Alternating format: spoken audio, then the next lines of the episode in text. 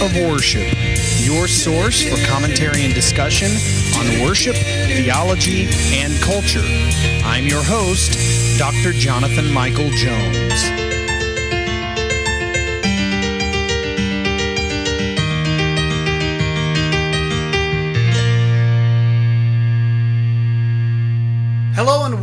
The Active Worship Podcast. This is Dr. Jonathan Michael Jones. Thank you for joining me today, continuing through the Psalm Project. And we are here in, in the 105th Psalm.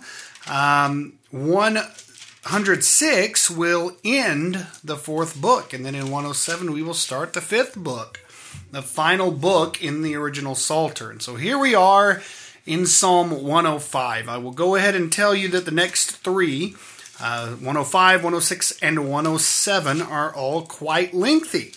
And there is a lot to discuss in these. So the musical settings expectedly will be longer. Um, I, I, usually try to set these psalms in a hymnic fashion, and uh, that's what I've done with 105 and 106. Um, but because of that, they include and they're comprised of several stanzas, uh, more than would normally appear in a hymn, um, a, a, normal hymn. And so they are quite lengthy. Uh, Psalm 105, while Psalm 104, that I just went over recently, praises God his, and his acts in creating the world. And remember, it goes through the account of creation this song here in 105, by the way, which is not attributed to any particular author, this song meditates uh, meditates on his acts in the world's continuing history, and it recounts specific events in history. And Psalm 106 does the same thing as well. So the first 15 verses of Psalm 105 are quoted along with Psalm 10, Psalm 96 and Psalm 106 that we will go over uh, soon.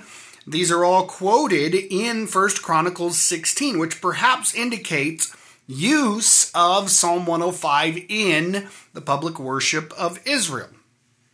So, there are 45 verses, so let me get into this. Let me read it, and then we will break it down a little bit. Oh, give thanks to the Lord, call upon his name, make known his deeds among the peoples. Sing to him, sing praises to him, tell of all his wondrous works. Glory in his holy name. Let the hearts of those who seek the Lord rejoice. Seek the Lord and his strength. Seek his presence continually.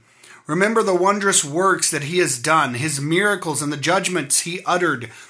O offspring of Abraham, his servant, children of Jacob, his chosen ones. He is the Lord our God. His judgments are in all the earth. He remembers his covenant forever, the word that he commanded for a thousand generations, the covenant that he made with Abraham, his sworn promise to Isaac, which he confirmed to Jacob as a statute, to Israel as an everlasting covenant, saying, To you I will give the land of Canaan as your portion for an inheritance. When they were few in number, of little account, and sojourners in it, wandering from nation to nation, from one kingdom to another people. He allowed no one to oppress them. He rebuked kings on their account, saying, Touch not my anointed ones, do my prophets no harm. When he summoned a famine on the land and broke all supply of bread, he had sent a man ahead of him, Joseph, who was sold as a slave. His feet were hurt with fetters, his neck was put in a collar of iron until what he had said came to pass. The word of the Lord tested him. The king sent and released him. The ruler of the people set him free. He made him lord of his house and ruler of all his possessions, to bind his princes at his pleasure and to teach his elders wisdom. Then Israel came to Egypt. Jacob sojourned in the land of Ham. And the Lord made his people very fruitful and made them stronger than their foes. He turned their hearts to hate his people, to deal craftily with his servants. He sent Moses, his servant, and Aaron, whom he had chosen. They performed his signs among them and miracles in the land of Ham. He sent darkness and made the land dark. They did not rebel against his words. He turned their waters into blood and caused their fish to die. Their land swarmed with frogs, even in the chambers of their kings. He spoke, and there came swarms of flies and gnats throughout their country. He gave them hail for rain and fiery lightning bolts through their land. He struck down their vines and fig trees and shattered the trees of their country. He spoke, and the locusts came, young locusts without number, which devoured all the vegetation in their land and ate up the fruit of their ground. He struck down all the firstborn in their land, the first fruits of all their strength.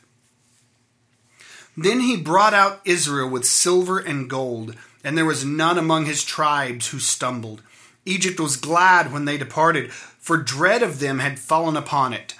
He spread a cloud for a covering, and fire to give light by night. They asked, and he brought quail, and gave them bread from heaven in abundance. He opened the rock, and water gushed out. It flowed through the desert like a river.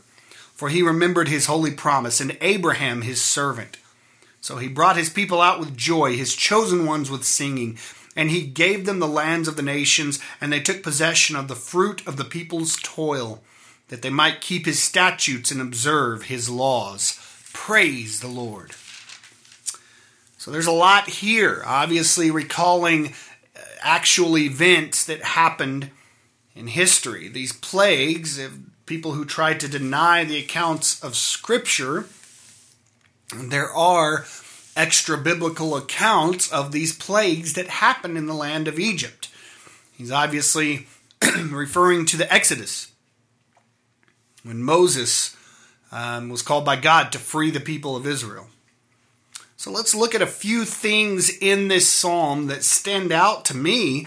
Uh, right there at the beginning in verse 1, that's the first thing that stands out to me when he says, Oh, give thanks to the Lord, call upon his name make known his deeds among the peoples. I'm reminded that Israel cannot hide its light under a basket, according to Matthew 5 5. Nor do people light a lamp and put it under a basket, but on a stand, and it gives light to all in the house. The same is true with those that are the people of God.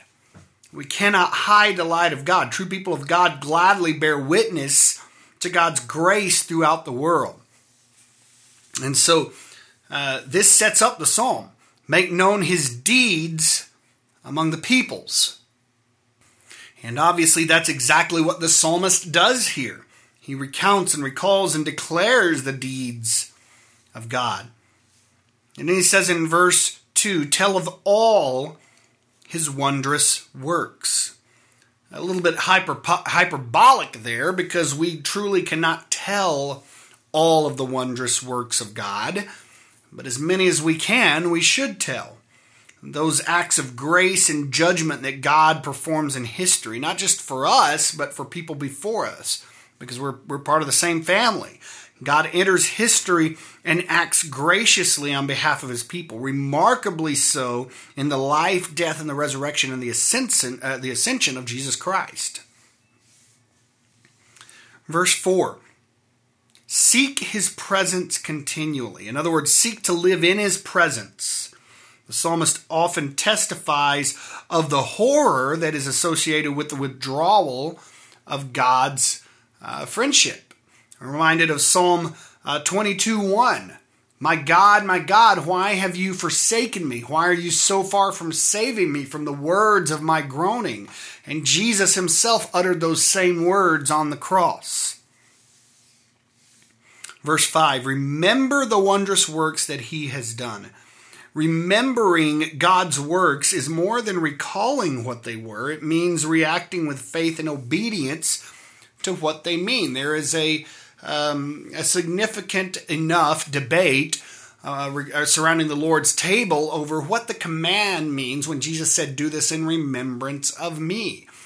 Is remembrance a mere mental recollection, or is it something that happens internally? In other words, you live within the reality of that truth. Um, so, so in other words, the way you would word it is is the Lord's table remembrance or is it anamnesis? Anamnesis involves a, an involvement with the divine. And I believe it is anamnesis. And so the, the command when Jesus says to do this in remembrance of me is a command to take part in anamnesis, a part to live in the reality of the truth that he teaches. And so here, when the psalmist says, remember the wondrous works that he has done, He's not just talking about mentally rec- recalling what is going on or what God has done, but living and reacting with the faith that not only has he done that, but he will continue to do that. He will continue to work and move in the lives of his people. And then in verse 8, speaking of God, the psalmist says, He remembers his covenant forever. Once again, just like verse 5, remembrance involves doing as well as knowing. And in this case, God acts in the present based on the promises he has given to Abraham. And it's speaking specifically here of the covenant of God. If you know me and have heard me speak in any sort of form, you've heard me mention covenant, covenant theology before. It says here in verse 8, he remembers his covenant forever. The specific covenant here is the Abrahamic covenant that you can find in Genesis 12, also in Genesis 15 and 17. Verse 9. So he speaks of what he the covenant that he's made with Abraham, and he says his sworn promise to Isaac. then in verse 10, which he confirmed to Jacob. In other words, he made the covenant with Abraham, and then he renews it or confirms it with Isaac and with Jacob. He reaffirmed his covenant relationship with the descendants of Abraham. Listen to this in Genesis 26 3. Sojourn in this land, and I will be with you, and I will bless you for to you and to your offspring I will give all these lands, and I will establish the oath that I swore to Abraham, your father. Verse 11. He continues speaking of the covenant, and he says, To you I will give you the land of Canaan. You see this in Genesis 15, verses 17 through 20. Um, and, in, and, in, verse 18 it says, uh, To your offspring I give this land from the river Egypt to the great river, the river Euphrates, the land of the Canaanites, the Kenizzites, and the Kadmonites, the Hittites, the Perizzites, and the Rephaim.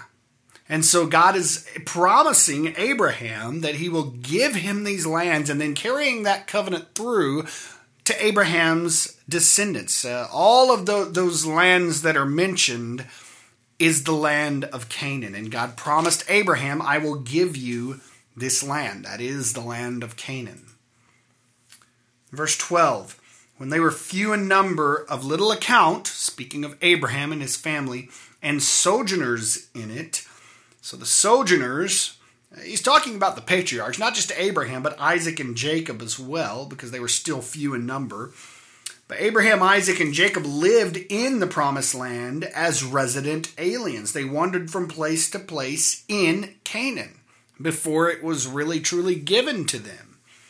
Keep that in mind when you're talking about the promises of God, that if God has promised something, Uh, keep in mind of when that promise might happen. You might not see it come to fruition. That does not mean God has broken his promise. That means you are a part of a bigger picture, and we need to always see that. This psalm speaks of Joseph. And we'll get into that in a little bit, but Joseph was part of a bigger picture. Verse 14 He rebuked kings on their account. In other words, when Abraham, Isaac, and Jacob were nothing, literal kings were rebuked on the account of them. Uh, one such case is uh, Genesis 12, uh, verses 10 through 20. And it speaks of the Lord afflicting Pharaoh and his house with plagues because of Sarah, Abraham's wife. And so God rebuked these kings, or the Pharaoh, if you will, on behalf of Abraham and Sarah. Another lesson to us not to touch the anointed of God because there certainly are consequences. Verse 15, and this speaks of the consequences. God says, Touch not my anointed ones, do my prophets no harm. Abraham is referred to as a prophet in Genesis 20. Verses 16 through 22, this gives the account of Joseph. God promoted Joseph to a position of power in Egypt.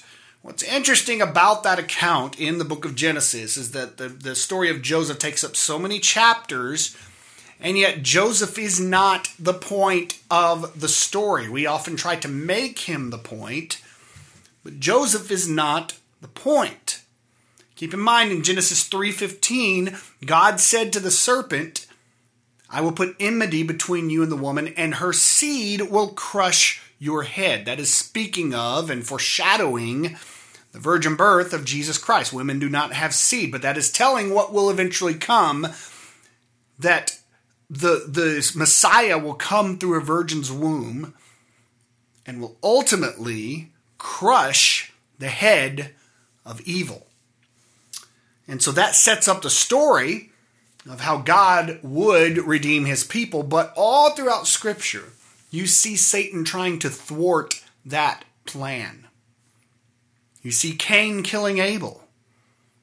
But Adam and Eve had another son, Seth, and the lineage was continued through Seth. You have Abraham. God continues to renew his covenants. Well, you have Joseph. Joseph is sold into slavery. And you might think, well, okay, that's the link that's the chosen one. He's not the chosen one, but he is a chosen one. You might think, well, Joseph is the one chosen. No. But through Joseph, the chosen one would be saved. Now, who was the chosen one? Abraham, Isaac, Jacob. And you have Jacob's sons. He had 12 sons. The chosen one was Judah. And he is obviously not the ultimate chosen one because that would be Jesus Christ centuries later. But Judah is the one through whom the lineage would continue to the Messiah.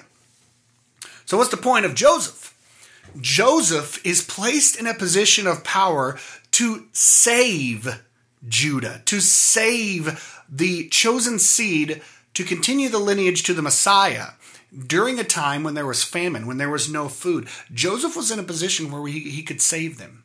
So even though Joseph takes up the majority of the story in Genesis and we barely hear anything about Judah, Joseph was not the point. Judah was the point. So when you are serving God, and I'm guilty of this as much as anyone, and you think, what am I doing? This is pointless. I'm not preaching to thousands of people. I'm writing these songs that no one is hearing. i have got this podcast going. I get like five to ten listeners each week. Man, this is pointless. This is nothing. You could be a you could be a Judah, not a Joseph. You might be the one that through your work God uses in mighty ways, even more so than he would have if you were a Joseph. Which one was more important? I wouldn't say they were one was more important the, uh, than the other, but which one had a bigger task really? Judah. The Messiah would come through him. And so this Psalms, this, this Psalm here, Psalm 105, discusses what happened with jo- Joseph in this account. Psalms, uh, Psalm 105, 16 through 22 discusses God uh, promoting Joseph to a position of power. And then in verse 16, when he summoned a famine on the land and broke all supply of bread. In other words, the famine on the land that was necessary for Joseph to save the life of Judah, this famine was directed by God. So that when the famine threatened the country, Joseph was in power and able to save many people. We see that in in uh, Genesis 50 20 where it says as as for you you meant evil against me but God meant it for good to bring it about that many people should be kept alive as they are today. Verse 23, it continues and it says, Then Israel, so it's gone through the story, the account of Joseph, and then it says, And then Israel came to Egypt. Jacob sojourned in the, in the land of Ham.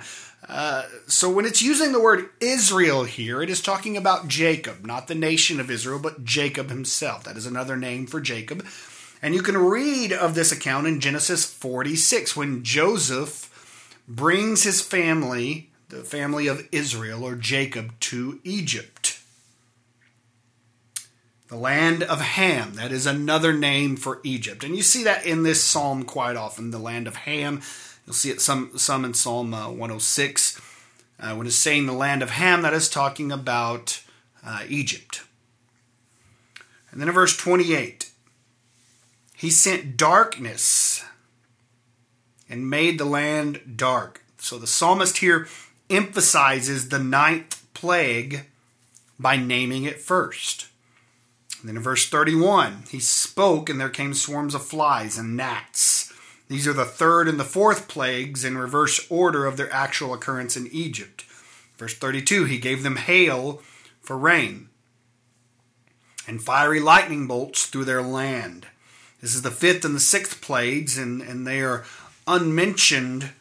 Uh, well, the fifth and the sixth plagues are unmentioned by the psalmist. This plague of hail was the seventh. So we've gone from four, uh, from uh, uh the, the third and the fourth plagues of the flies and the gnats, skipped the fifth and the sixth plagues. They're unmentioned here.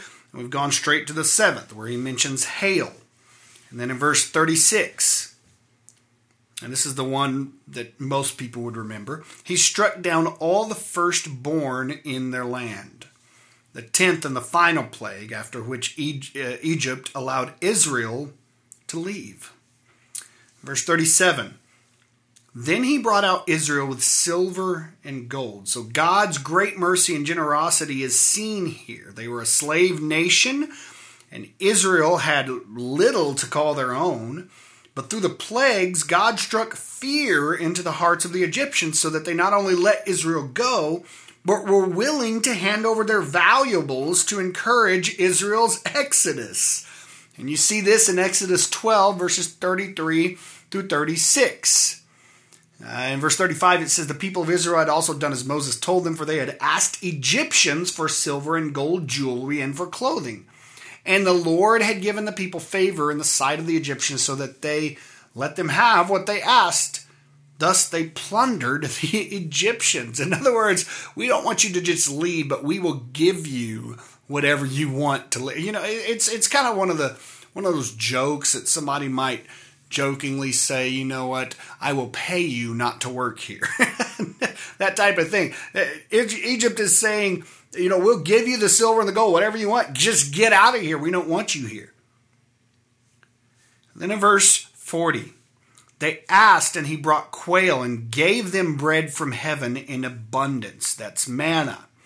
God's provisional, uh, his provisional mercy here goes beyond bringing them out of Egypt. He provided for them in the wilderness by giving them food and drink. Verse 42 For he remembered his holy promise at Abraham, his service. The Abrahamic covenant included the promises that God would make Israel a great nation. Genesis 12, 2. I will make of you a great nation, and I will bless you and make your name great so that you will be a blessing. Then in verse 45, that they might keep his statutes and observe his laws. The covenant relationship between God and his people is established and maintained by God alone as his work of grace. And so his people, all of humanity really, are responsible to reciprocate not merely in formal observance of particular commands, but appropriately with all their being.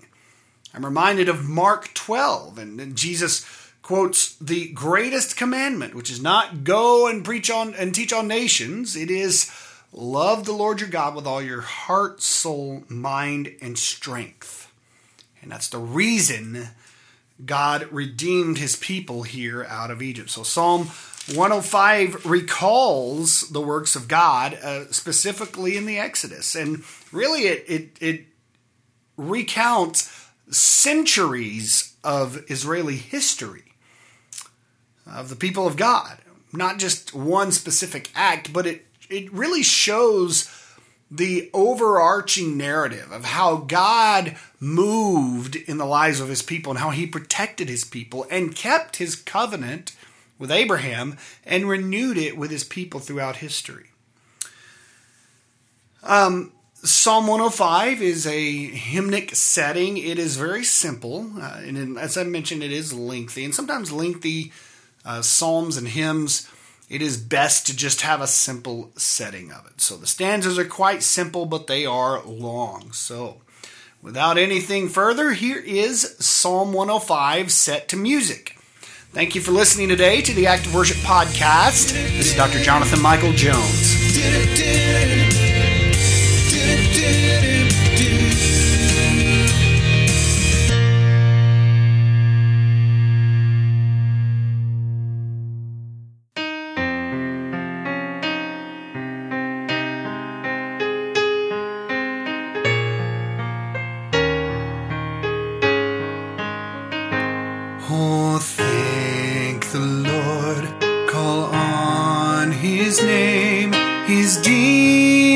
Deeds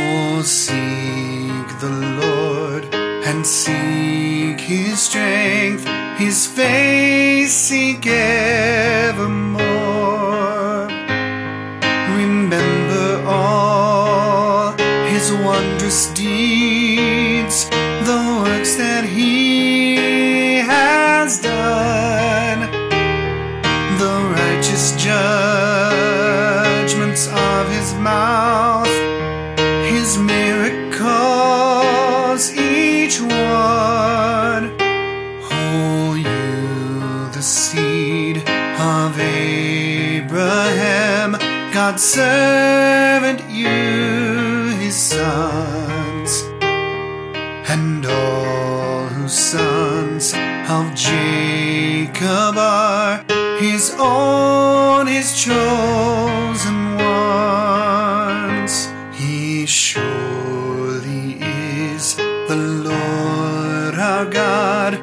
his judgments fill the land. He keeps in mind his covenant that it may always stand.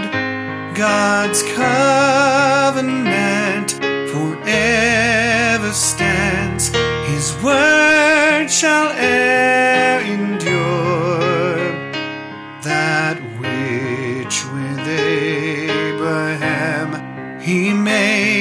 shall evermore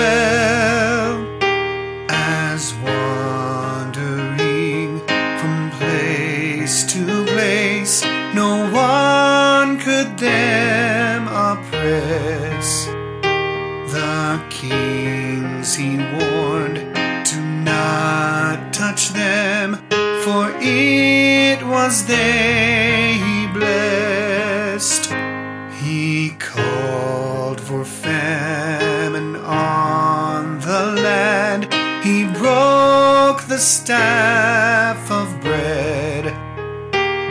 And Joseph, though sold as a slave, he thus sent on ahead. They bound his feet in iron chains, in fetters he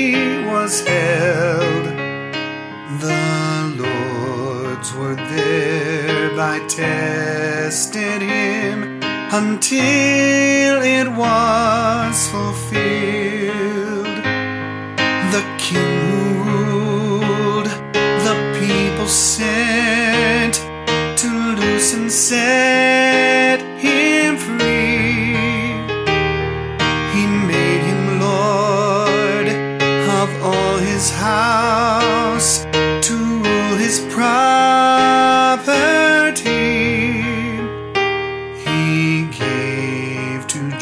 Joseph power to bind the princes of the land, that he might make his elders wise, that they would understand.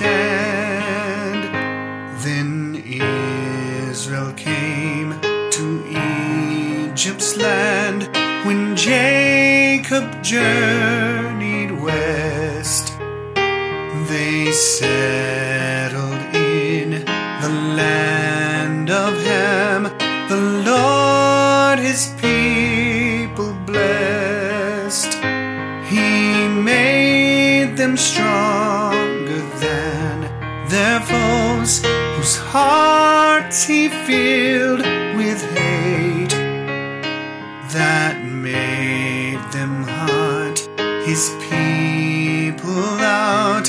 his servants trick and bait. He sent his servant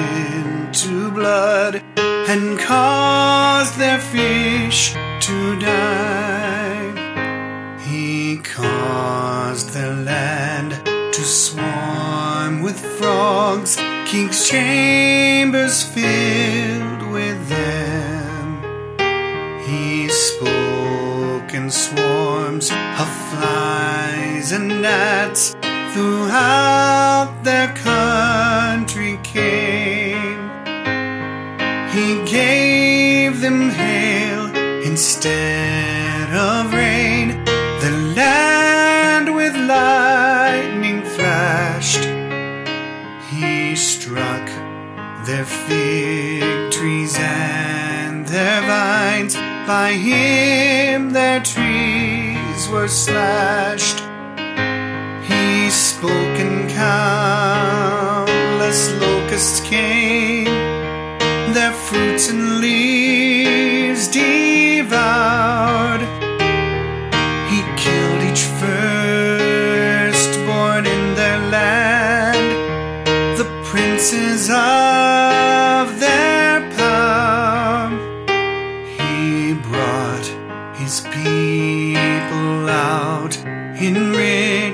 With silver and with gold.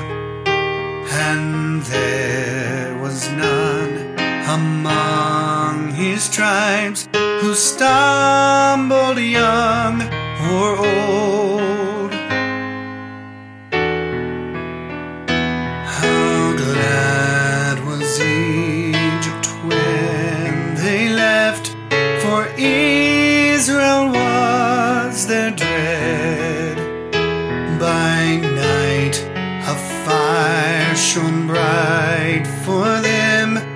By day